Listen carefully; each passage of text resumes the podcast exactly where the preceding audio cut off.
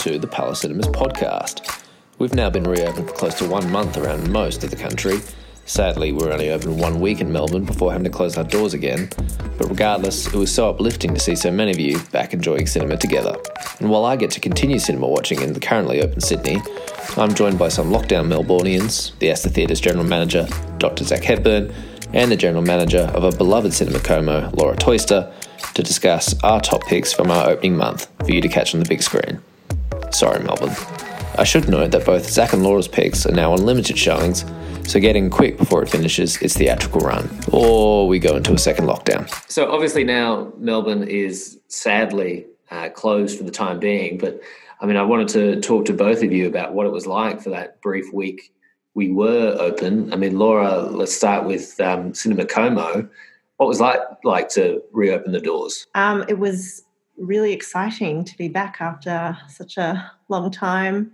And everyone was just so excited to come and watch a film. I think there were people that came in and had booked multiple films um, in that week. I think that's that was the universal feeling in Melbourne. Like everyone was so excited to get back into the cinema. And whilst I think the current closure is you know very very necessary, uh, you know, it, it, did feel like we just sort of, you know, we just got off uh, from the starting gate and uh, kind of fell over before the uh, the first lap uh, was finished. But it did seem really promising, and I think, uh, if anything, it showcased to me that people still want that cinematic experience, and that was something particularly with the Astor because people still wanted to come and see retrospective cinema presented at the cinema. And I think you know we've all been watching retrospective cinema at home through you know either our DVD, Blu-ray collections, or you know various sort of streaming algorithms. But being able to actually go into a cinema, watch the film, lights go down, you know, curtains open. I think that's very hard to replicate, and that's what people were really feeding off. And I, I and I think for Como, because most of our customers are a bit older, they don't they don't have as much access to those, you know, Netflix or Stan or anything. So coming to the cinema is their is their little outing, and they kind of really miss that sort of thing they did every week and it was kind of you know they haven't had that for so long and that's that was the excitement that they could come back into this space that they knew so well and watch and watch a film. Did you did you find that a lot of people hadn't actually been watching as many films even though they had access to it say in lockdown? I mean certainly for myself i was quite surprised by how many people were saying they hadn't watched a film in so many months but they were so excited to go and watch one now that's funny you say that, Alex. Just, uh, a, a, number of people did say that to me at the Astor. Um, you know, and again, I think maybe that's the kind of habitual routine which sort of Laura was touching on. You know, like going to a movie and going to a session is, is a routine for for a lot of uh, viewers. You know, they had their weekly cinema visit or their you know their, their monthly cinema visit or, or, however many times they go.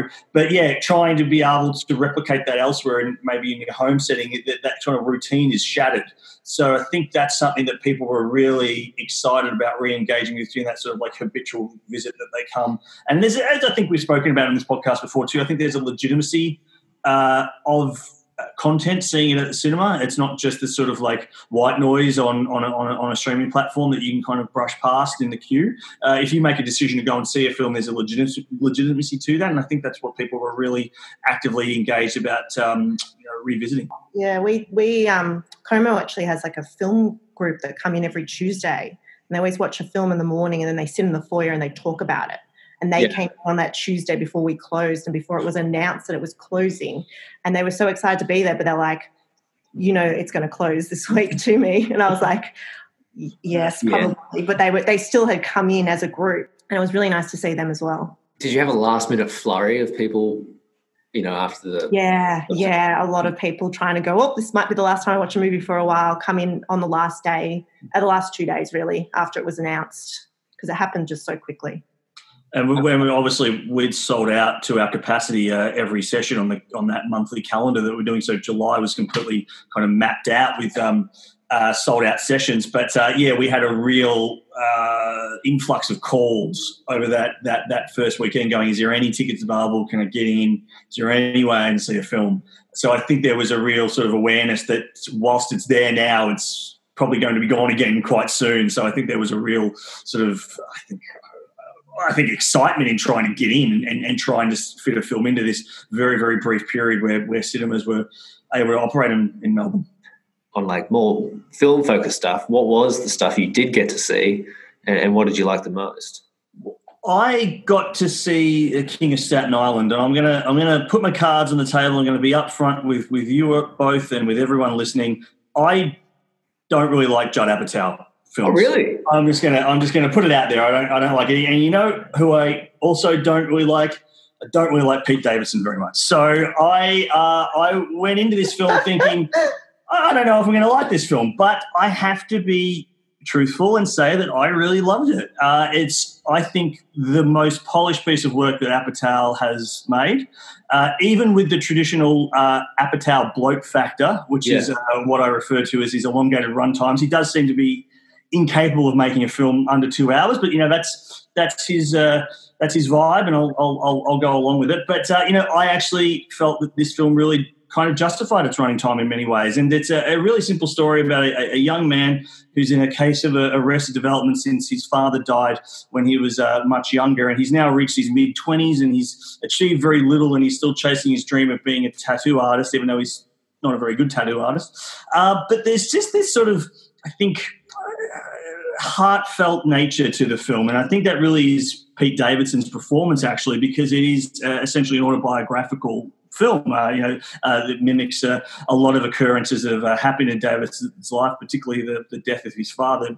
Davidson's father in real life was actually a, a first responder uh, in 9/11, and uh, he unfortunately died in that tragic attack. but there's a lot of interesting things going on in this film particularly his, uh, Davidson's relationship with his mother in the film, uh, who's played by Marisa Tomei, who I absolutely love, uh, and also the relationship with uh, this other character uh, who comes along and uh, shows an interest in Davidson's mum, and he's played by Bill Burr, and.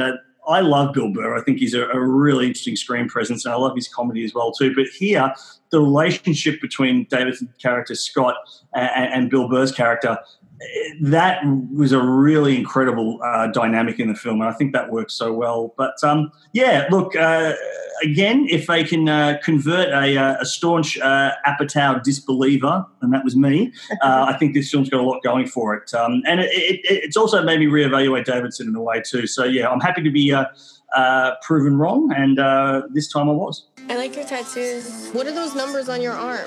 Oh, that's the date my dad died. He was a fireman. Died in a fire 17 years ago. Oh my God, I'm so sorry. Don't be. It's fine. Knock, knock. Who's there? Not your dad.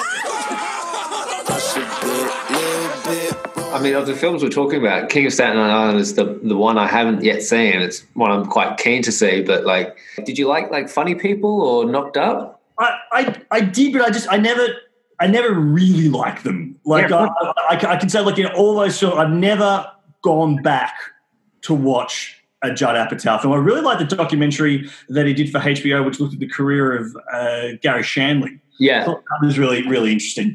Uh, and I also like uh, the series Girls too, which he was involved with in, in a producer capacity. Yeah. But um, yeah, just for, for whatever reason, the Forty Year Old Virgin, Funny People, uh, this is Forty, I think he did as well with with Paul yeah. Rudd. Uh, yeah. They've just never really clicked for me. But this one, this one really didn't. I think yeah, it's it's got a lot to say. It's got a lot to say about sort of you know, grief, the different stages of grief, how you cope uh, with you know, those dynamic shifts in your uh, in your family, and and how you kind of tackle them and, and grow from them. So you know, it, it, it showcased to me that you know you, you're never too young to find yourself, and it's never too late to find yourself. And I think there's a real uplifting element to the film, and I, I found it quite quite captivating. Don't worry, mom. I know your daughter got smart and went to college and abandoned us, but I'm still here. I'm gonna be here forever. Yeah. Uh, the other really interesting thing is uh, this is a very small appearance by Steve Buscemi, who I absolutely adore. But he's playing a firefighter in the film, and Buscemi was actually a firefighter before he was an actor. Which I thought was really. Uh, he was a firefighter. He was a, a responder during 9-11, right? Like he, as, as yeah. well too. Oh, yes, yes, yeah, yeah. So, oh, that's um, interesting. Yeah, and um, I look. Yeah, I'll, I'll, I'll watch him read the phone book, but uh, he's he's really good in this film as well. How long is he in it for? I had no idea. He's not in it much, but he, he's uh, one of the uh, the firefighters. Uh, Bill Burr's character is also a firefighter, uh, and uh, he's part of his unit. So uh, yeah, smaller role, but um, again, you know, any Steve is good Steve. What about you, Laura? So are we talking about Shirley by director Josephine Decker, and it stars Elisabeth Moss and Odessa Young. Um, and I just I guess I liked, I loved, I loved Elisabeth Moss in it. Um, I think she's fantastic. She, everything she does is incredible. From you know Mad Men to She was really got the Invisible Man. In the Invisible Man. Yeah, most recently. Yeah. Um, Odessa Young is really great. She comes into the story as a young woman looking up to Shirley, who is this horror author. Shirley, what are you writing now? A little novella. I'm calling none of your goddamn business. Did you know much about the Shirley Jackson, the, the author ahead of this? No, I actually didn't know anything at all. I, I, I literally went in so blind into watching this this film, and I and I and I feel like I learnt so much. And while it was auto, while it was biographical, it kind of melded a bit of fantasy into it, and it wasn't very, it wasn't your straightforward narrative. You know, these unusual re- relationships that don't that are kind of toxic but kind of work at the same time. It kind of blends Jackson's type of writing with the narrative. You don't often see that with with biopics. Uh, you know, you, you, see very much sort of straightforward biopics. This this blends. I think it's picking up what you were saying, Laura, about that sort of surrealism aesthetic. It it it blends Jackson's style with her own life story, and I think that's a really interesting kind of dynamic that's being played with um, in the form that you've, that, you've that, absolutely said it absolutely perfectly there. That's that's exactly the the vibe you get from it. Mm and it's just i just think there's so much there's so much in it. Like i feel like i want to watch it again almost because i feel like i miss things in it.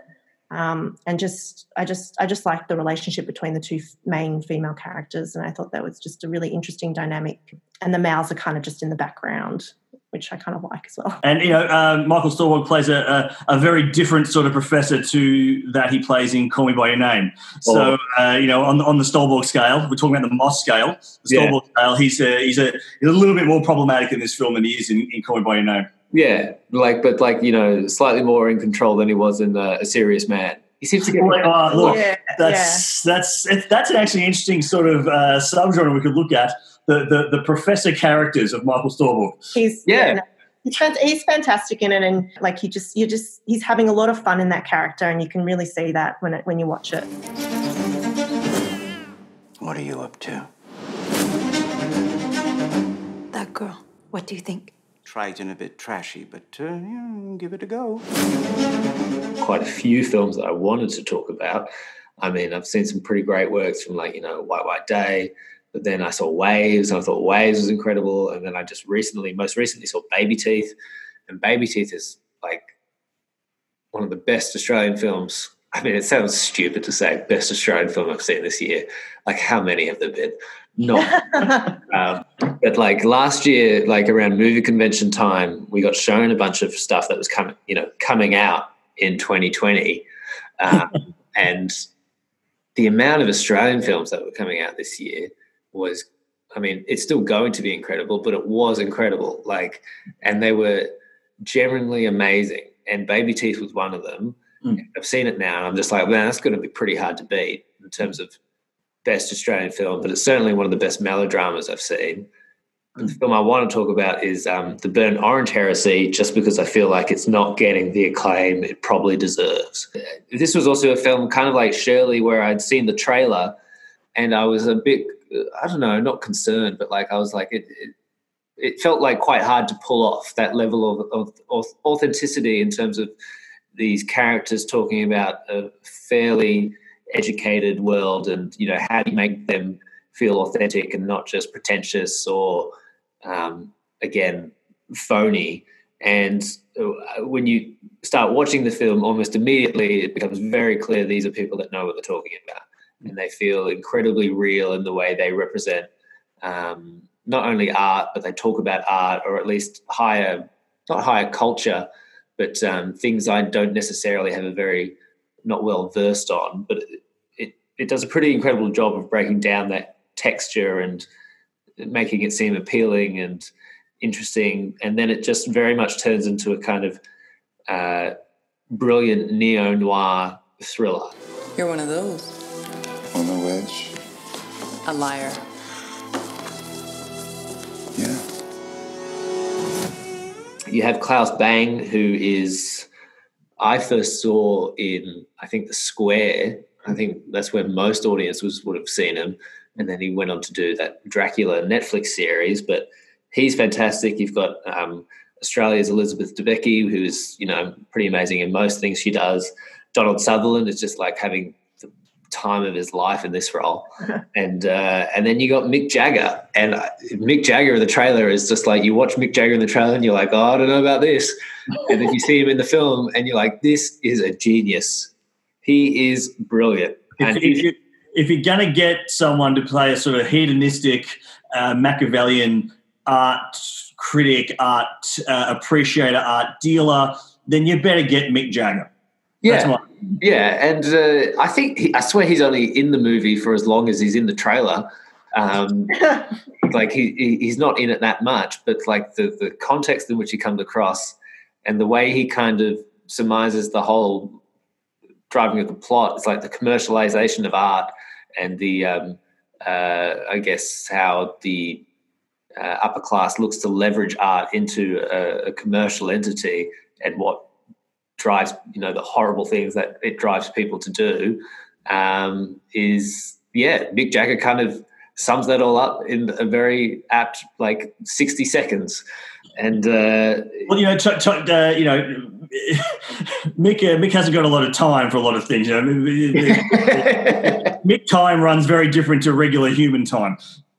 But um, Donald Sutherland manages to pre- represent a somewhat um, withdrawn artist without seeming like a, a stereotype. Um, like he seems quite genuine, and it's also like the you know this like um, perceived connotations of art. I think I enjoyed most about the film, like the how you know we talk about this in cinema. You know, people's own projected story of it. Um, what our narrative is of the art versus what the artist's narrative is. And the Burnt Heresy almost makes fun of it in a way, but in a very kind of a bit of black comedy. But it's got that kind of meta narrative running through it the whole time, which is really enjoyable.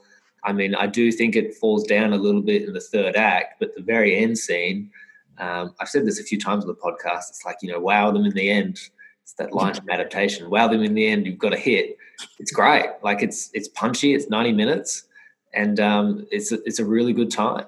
I, what I really liked about the film was, and I'm, and this this won't sound like a compliment, but I mean it as a compliment. It feels like it is like a, a, a '90s thriller in a way. It's like yeah. a, it really recalled a uh, something like Tony Scott's Revenge or, or something like um, even Nine and a Half Weeks. It's like a, there's a there's a there's a sort of a sort of sensual nature to the film as well. It's like an erotically charged thriller, and you know we don't we don't often get to see those sort of films nowadays. And this this feels like a film made for a very discerning audience, and it, it, it is a film I think that discerning audiences will really appreciate it. Um, also, you know, none of us can travel anywhere at the moment, and no. it, as, as a bit of an armchair travelogue, uh, the scenery around, I believe it's all around Lake Como, uh, is absolutely exquisite in the film as well the sad thing is, is this is the perfect cinema Como film. It, it certainly, it certainly is. I could just see so many of our audiences loving this film and and talking about it. This, you know, it's it's beautiful to watch, and you know, all the actors are incredible in it, and it's just an interesting, it's an interesting story, and it's. I'm really sad that we're missing out on some of these films that we've been talking about today because they're they're such cinema films, and you have to kind of watch them in the cinema almost, and um, we don't really know where we're going well, in Victoria. So we'll, we'll, get there eventually. hopefully, but, hopefully uh, they hold out and they do bring them back because I, I, think some of the Como audience would really, really enjoy all these films that we've been talking about. Yes, the cast is phenomenal in it too. I mean, you, you touched on everyone there, Alex, but really, I think special mention to to Donald Sutherland. I mean, he just recently celebrated his 85th birthday, I believe. Uh, yeah. And he is just a force of nature in the film. I mean, he is just is the second he comes on the screen, you can't take your eyes off him, and that I think just goes to show, uh, you know, he's. I think Hollywood royalty in a way. You know, he's just yeah. got a screen magnetism uh, uh, of those seasoned performers, which you just can't take your eyes off. He just comes across so authentically, and uh, again, like that, that legend status of like you know he's this whispered about figure, and once you actually meet him, you're like, oh yeah, I can see why he's hmm. he's spoken about like the character is spoken about this way. He's like completely charming and captivating and um, almost hypnotizing. And you just want to see that that blue blue.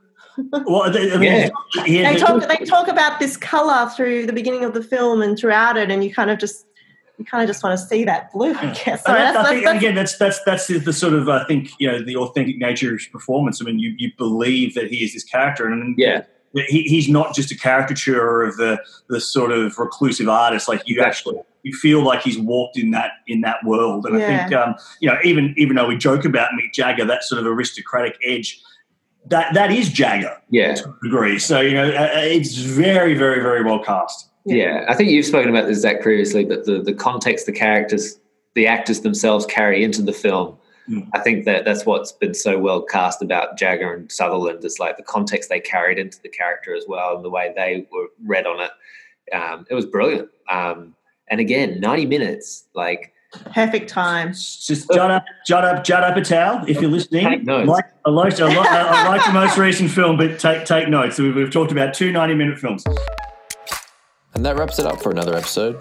Join us next time as we continue to discuss more of what to see and look forward to at cinemas, hopefully with less restrictions. But in the meantime, take care of each other, and for our Victorian listeners, be safe, and we'll see you on the other side.